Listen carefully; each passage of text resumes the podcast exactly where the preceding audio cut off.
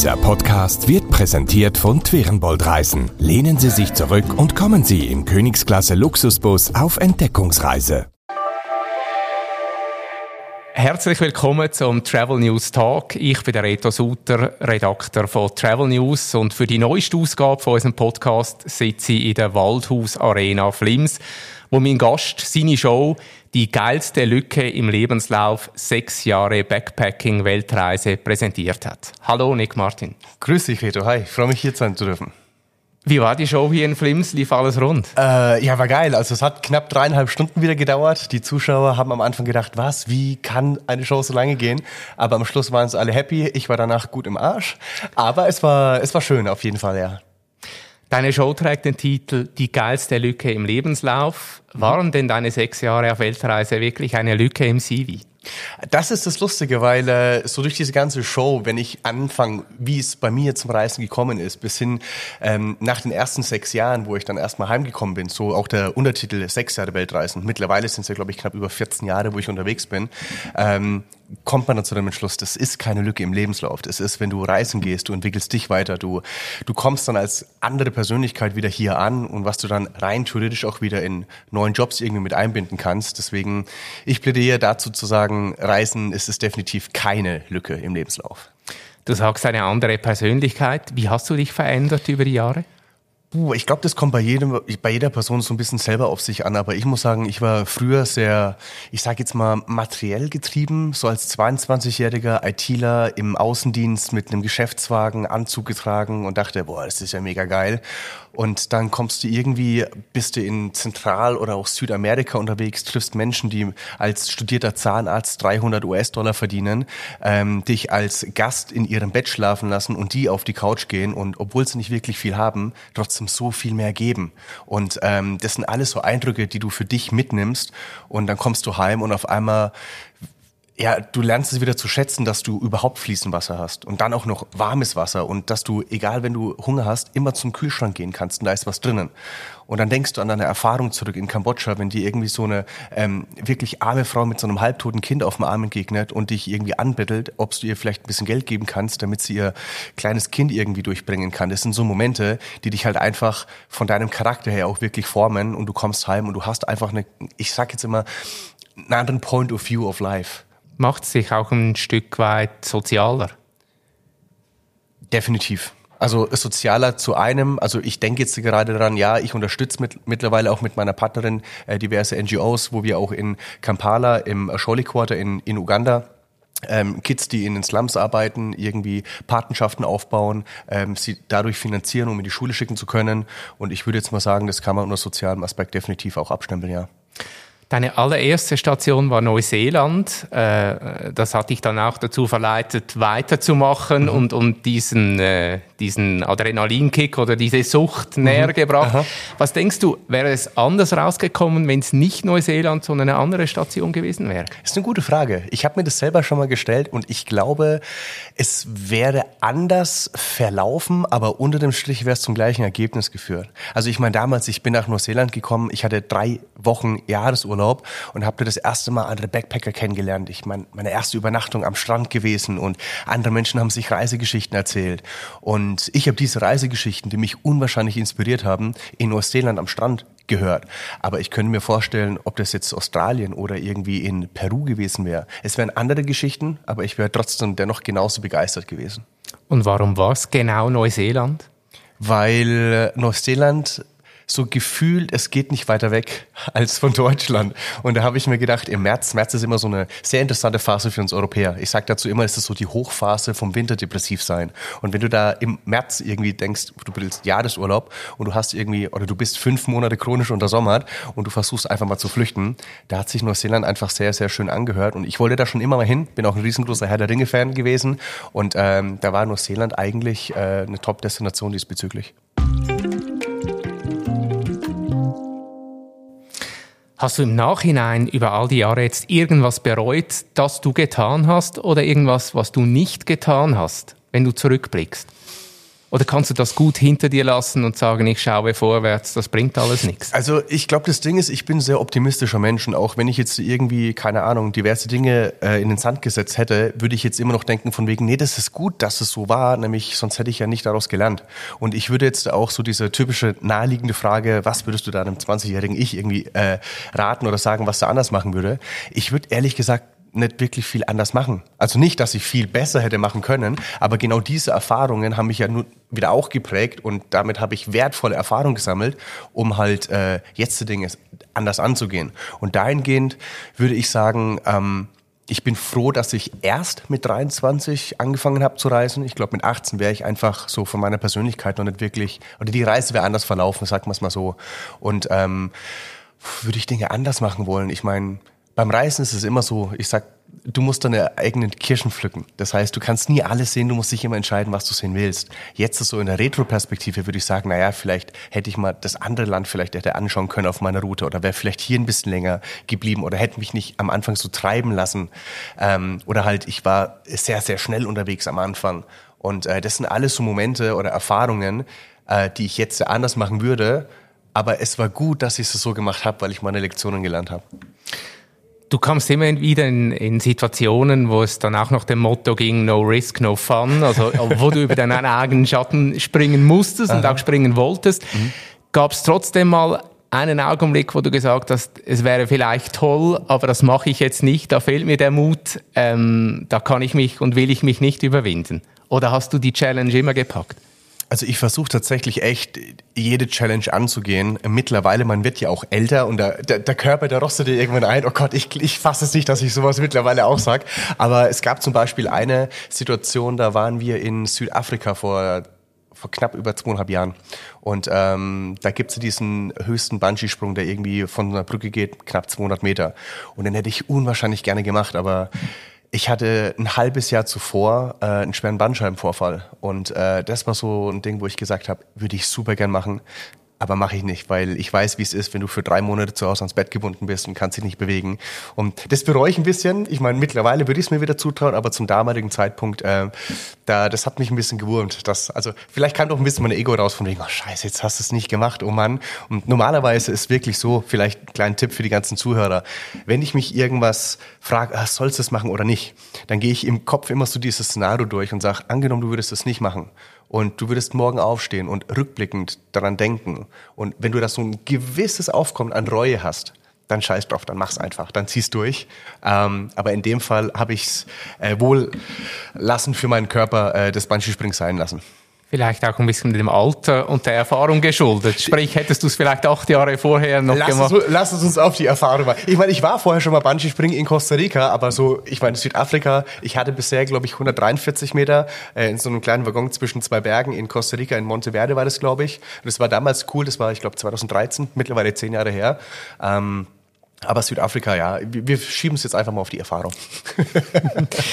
Du hast einen Hurricane auf einem Katamaran im Pazifik äh, erlebt und überlebt, wurdest von einer Harpune in die Brust getroffen und in Vietnam ausgeraubt ich hätte laut gesch äh, geschrien, ich will nach Hause, ich halte das nicht mehr aus, bin natürlich auch ein völlig anderer Typ, aber mhm. hattest du diesen Moment nie, dass du dachtest, schnell zurück nach Deutschland, das geht nicht mehr weiter? Doch, hatte ich tatsächlich auch. Also wenn ich daran denke, als ich mit diesem Katamaran auf dem Pazifik unterwegs war und ich war irgendwie so vor zwölf Meter hohen Wellen und ähm, ich hatte das, das erste Mal in meinem Leben wirklich Todesangst und ich finde es bis heute auch noch sehr schwer in Worte zu fassen, dass du, du fühlst dich einfach nur so klein und du scheißt drauf, was andere Menschen über dich denken, wie du ausschaust, ob du Geld hast oder nicht. Du hast du diesen einen Gedanken, dieses Ich will überleben. Und du hast diese Sicherheit nicht. Es gibt dir keine diese Sicherheit. Es ist ein ganz, ganz komisches Gefühl. Und ich meine, ich kann mich ja nicht einfach vom Pazifik heim nach Deutschland in mein Bett irgendwie beamen. Und da musst du durch. Und das sind diese Momente, die dich tatsächlich auf Reisen auch prägen. Ich würde lügen, wenn ich sagen würde, ich habe nicht öfters mal gesagt, boah, jetzt würde ich am liebsten irgendwie zu Hause in meinem Bett liegen und diesen, diese Erfahrung, dieses Abenteuer nenne ich es jetzt immer, ähm, irgendwie so ein bisschen skippen zu wollen. Aber so im Nachgang, wenn ich darüber nachdenke, sage ich, ey, ich bin froh, das erlebt zu haben. Also jetzt, äh, aktueller Zeitpunkt, ich bin froh, dass ich diesen Hurricane durch, also mit diesem Katamaran durchsegelt habe. Ähm, will ich es nochmal machen? Hm, nee, aber ich bin froh, dass ich diese Erfahrung sammeln durfte, weil wie gesagt, wenn du mal Todesangst hast, du gehst mit anderen Schultern durchs Leben. Da stehst du an der Bushaltestelle und die Leute zu Hause regen sich auf, wenn der Bus fünf Minuten zu spät kommt und du stehst dann da und denkst dir, Digga, wer hat mir von einer Harpune angeschossen oder segeln wir durch einen Hurricane. Du nimmst das Leben einfach ein bisschen einfacher. Gibt es einen Ort, an den du nicht mehr zurück würdest oder nicht mehr zurück wolltest, aus irgendeinem Grund? Ja, ist auch eine interessante Frage, weil für mich gibt es kein Lieblingsland. Für mich macht ein Land immer eher aus äh, die Menschen, die ich dort treffe und die Abenteuer, die ich erlebe. Und deswegen habe ich kein Lieblingsland. Und ich müsste es wahrscheinlich eher so in Kategorien einteilen, so irgendwie meine schönsten Abenteuer, die, das leckerste Essen oder in so K Kategorien einteilen.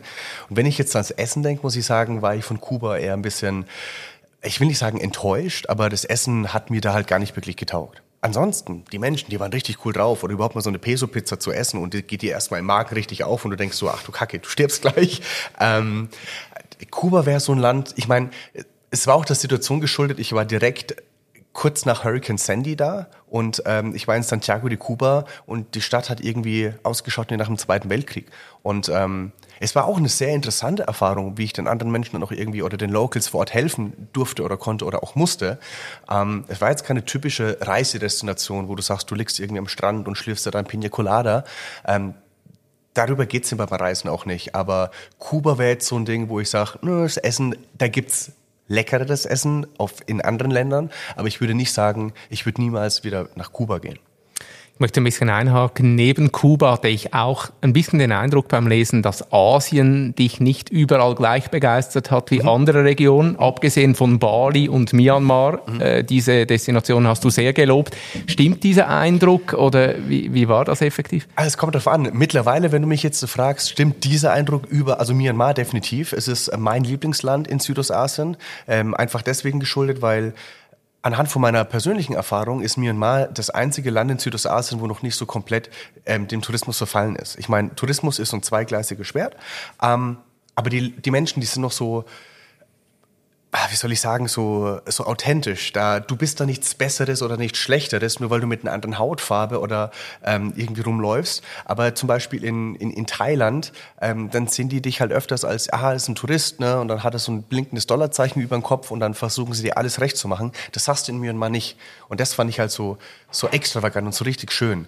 Bali mittlerweile ähm, bin ich nicht mehr so ein großer Fan davon. Ich meine, ich war das erste Mal, ich glaube 2010 dort ab 2014 war ich eigentlich fast jedes Jahr mal da, weil ich liebe Surfen.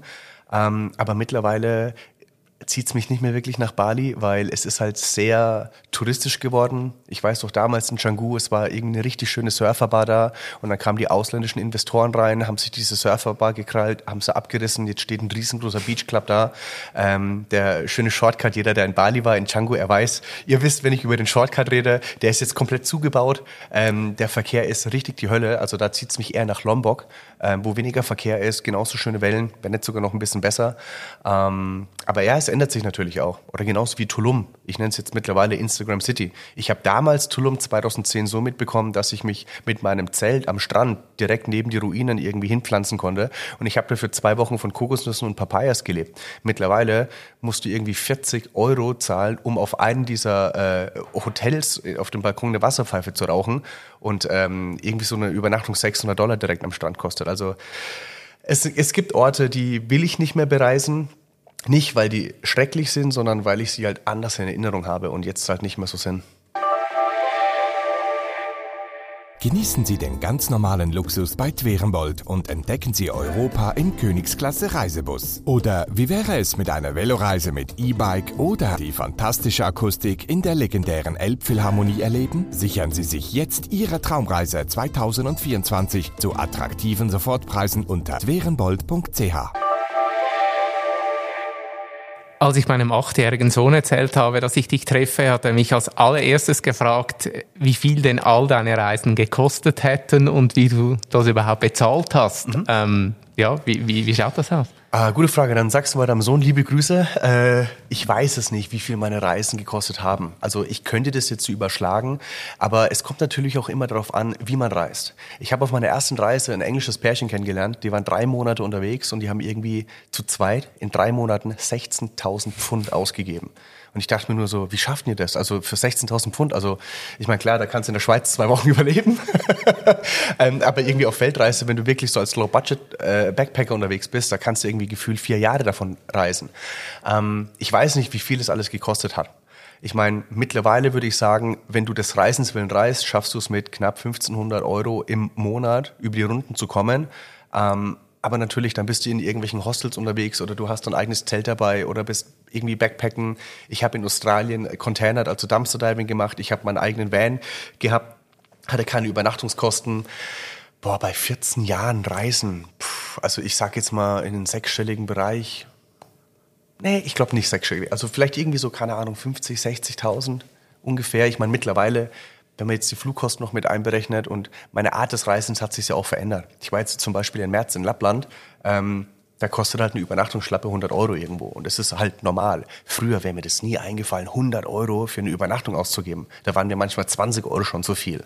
Ähm, aber ich kann es ehrlich nicht mehr sagen, wie viel es gekostet hat. Aber wie ich es finanziert habe, da gibt es tatsächlich auch in meinem Podcast eine ellenlange Episode. Nämlich, ich glaube, dafür reicht es hier nicht aus. Aber um das mal, ich sage jetzt mal kurz und bündig zu sagen, ich habe mir, ich glaube, 9000 Euro angespart für die Idee, ein Jahr zu reisen. Bin nach neun Monaten in Australien gelandet, habe dann dort für ein Jahr gelebt und auch gearbeitet bin dann nach insgesamt zwei Jahren Reisen mit 12.000 Euro heimgekommen. Also ich bin mit mehr Geld heim, als ich losgegangen bin. Und so habe ich meine zweite Weltreise durch Zentral- und Südamerika finanziert.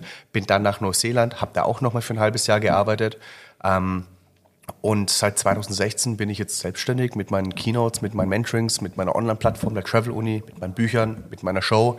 Ähm, und so finanziere ich mir eigentlich jetzt meinen Lebensstil und das Reisen ist eigentlich immer noch sehr präsent. Du erwähnst in deinem Buch immer wieder, wie hilfsbereit, wie offen die Backpacker untereinander sind. Ähm, was denkst du, gehen einfach schon Menschen auf Reisen, die das äh, von Haus aus mitbringen oder wird man auch ein bisschen offener, ein bisschen toleranter, wenn man auf Reisen ist? Du wirst toleranter und du wirst offener und jetzt nicht nur gegenüber Backpacker, sondern vor allem auch gegenüber Locals oder auch Locals dir gegenüber. Ich meine, dieses, diese ganze Backpacker-Szene, die hat sich natürlich auch im Laufe der Jahre ein bisschen geändert und äh, früher hatten ja diese Jugendherbergen, diese Hostels auch immer so einen ganz schlechten Ruf, so die sind komplett abgeranzt und die Backpacker, die wollen einfach nur saufen gehen und hier Drogen konsumieren und natürlich gibt's solche Menschen. Ich sage jetzt nicht, dass ich nicht auch einer von denen mal war in Sachen Erfahrungen machen und so weiter, wenn ich da jetzt irgendwie dran denke, in Südamerika, da gibt's wirkliche Party-Hostels, wo es wirklich nur um genau das geht. Ähm, aber du entwickelst dich auch weiter als Reisender. Und äh, genauso ist es dann mit der Toleranz, dass du sagst, hey, pass auf, es geht nicht nur um meine Abenteuer, es geht auch um die Geschichten von anderen. Und ich habe auf meinen Reisen unwahrscheinlich viel Hilfsbereitschaft, ähm, gespürt und wahrgenommen und empfangen. Und mittlerweile ist es bei mir auch so, dass ich halt anderen unwahrscheinlich gern weiterhelfe. Ob das jetzt im Zuge ist von meiner Live-Show oder auch wenn Leute auf mich zukommen über, keine Ahnung, Instagram oder whatsoever oder dann auch aufreisen, ähm, da finde ich es immer mega toll, anhand von meinen Erfahrungen den Menschen irgendwie auch ein bisschen weiterzuhelfen wenn jemand auf dich zukommt und sagt, ich möchte gerne auf Weltreise gehen, aber ich bin noch unschlüssig, ob das wirklich passt, was rätst du so jemand? Ähm, zu einem hört ihr mal meinen Podcast an, nämlich genau da gehe ich halt auch. Also bei mir geht's nicht darum, um nur meine Reiseabenteuer irgendwie zu, zu, zu teilen, sondern auch ähm, so auf der Metaebene unten drunter in Sachen äh, Personal Growth, das Mindset, diese Persönlichkeitsentwicklung, was es eigentlich heißt, Ängste zu haben. Und da kenne ich genügend, die sagen, ich würde gerne, aber ich habe Angst. Und meine erste Frage wäre dann, vor was hast du denn wirklich Angst? Ist es wirklich Ängste? Sind es deine Ängste und Zweifel? Oder sind es nicht vielleicht auch die Ängste und die Zweifel von deinem sozialen Umfeld, die vielleicht mit dieser Reisethematik gar nichts anfangen können und deren Ängste auf dich übertragen? Und du dann eigentlich, wenn du unter gleichgesinnten Menschen wärst, sofort sagen würdest, ey, ich habe da voll Bock drauf, aber ich sage jetzt mal die Mama oder der Papa oder die Freunde, die sagen, boah, würde ich mich nie trauen, dass du aus diesem sozialen Umfeld einfach rauskommst. Also da wäre mein erster Tipp, hinterfrag doch mal, ob das wirklich deine Glaubenssätze, deine Ängste und Zweifel sind. Und im nächsten Step such dir gleichgesinnte Menschen, die genauso ticken wie du oder genauso verrückt sind wie du, die solche Abenteuer vorhaben oder vielleicht schon erlebt haben.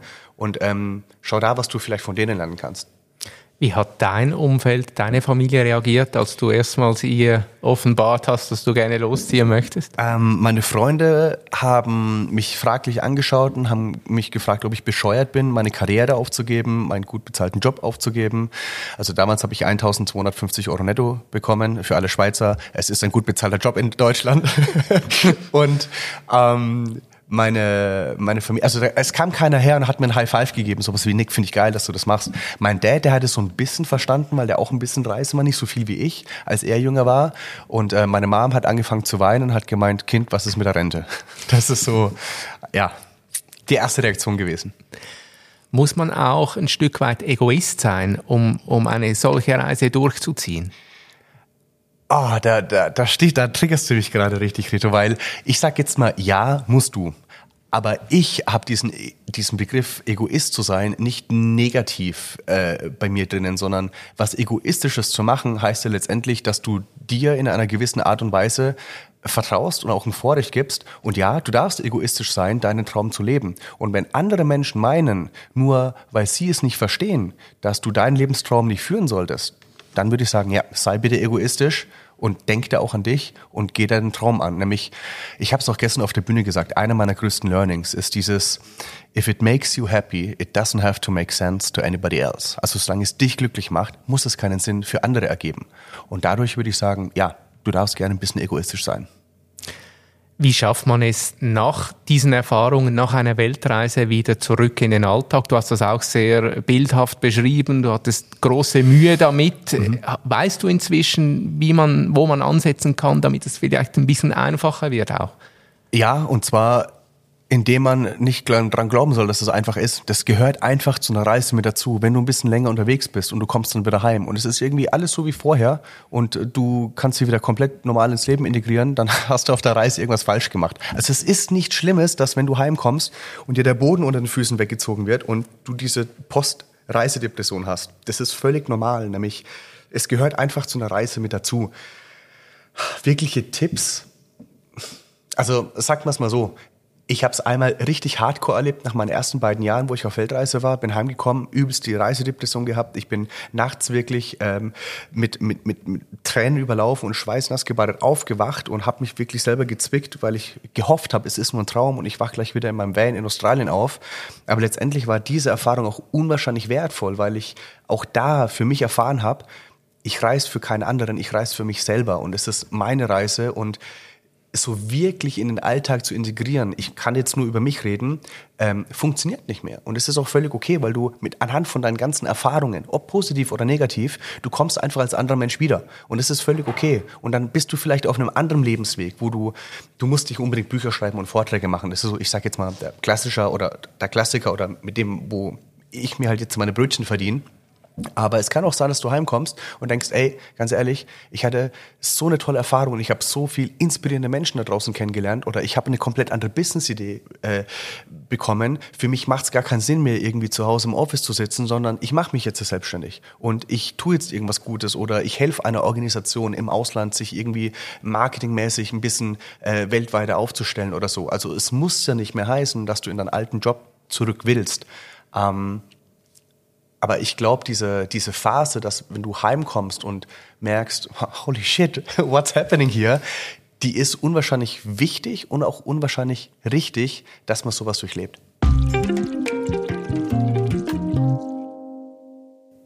Du hast den Sprung in die Selbstständigkeit gewagt und geschafft, unter anderem mit deinen Shows. Was erwartet die Leute in deinen Shows, das Publikum? Ähm, also ich sage jetzt mal, es ist kein klassischer Reisevortrag, wo man sich jetzt so vorstellt, ich komme auf die Bühne und ich klicke ein paar Bilder durch und äh, sage sowas wie, das sind die Nordlichter, sie leuchten grün und der Vortrag dauert 90 Minuten, sondern es ist anhand von dem Feedback, würde ich sagen, meiner, meiner äh, Besucher eine Mischung aus Stand-up-Comedy, aus verrückten Geschichten und Inspiration und äh, das dauert auch gerne über drei Stunden. Also bei mir geht es eher um das Storytelling. Ich habe auch am Anfang ein kleines Warning, wo dort steht, es geht nicht darum, um irgendwelche Google-relevanten Informationen weiterzugeben, sondern es geht um meine Geschichten. Ich zeige relativ wenig Bilder, aber ich zeige bei jedem Bild, ich, ich ne, hole die Leute und nehme die mit. Und wenn ich auf den Fidschis bin, dann hole ich ein paar Leute auf die Bühne und dann durchleben wir eine Kawa-Zeremonie oder wie ich von der Harpune angeschossen wird. Da sind mir mittlerweile auch echt ein paar Leute im Publikum schon umgefallen, ähm, weil ich halt sehr angeblich sehr bildhaft erzählen kann oder wie ich das halt nachspiele. Es ist also eher eine sehr interaktive Live-Show. Und ähm, danach kommst du dann raus und sagst, ja geil, ich habe Bock, meinen Job zu kündigen und auf Weltreise zu gehen. In deinem neuesten Podcast sprichst du auch über Haters, die das alles nicht so toll finden und an deinen Auftritten an dir als Person rummäkeln. Mhm. An was machst du das fest oder was ist der Grund dafür? Wo, wo siehst du die Gründe? Kannst du das irgendwie nachvollziehen? Dass es Hater gibt?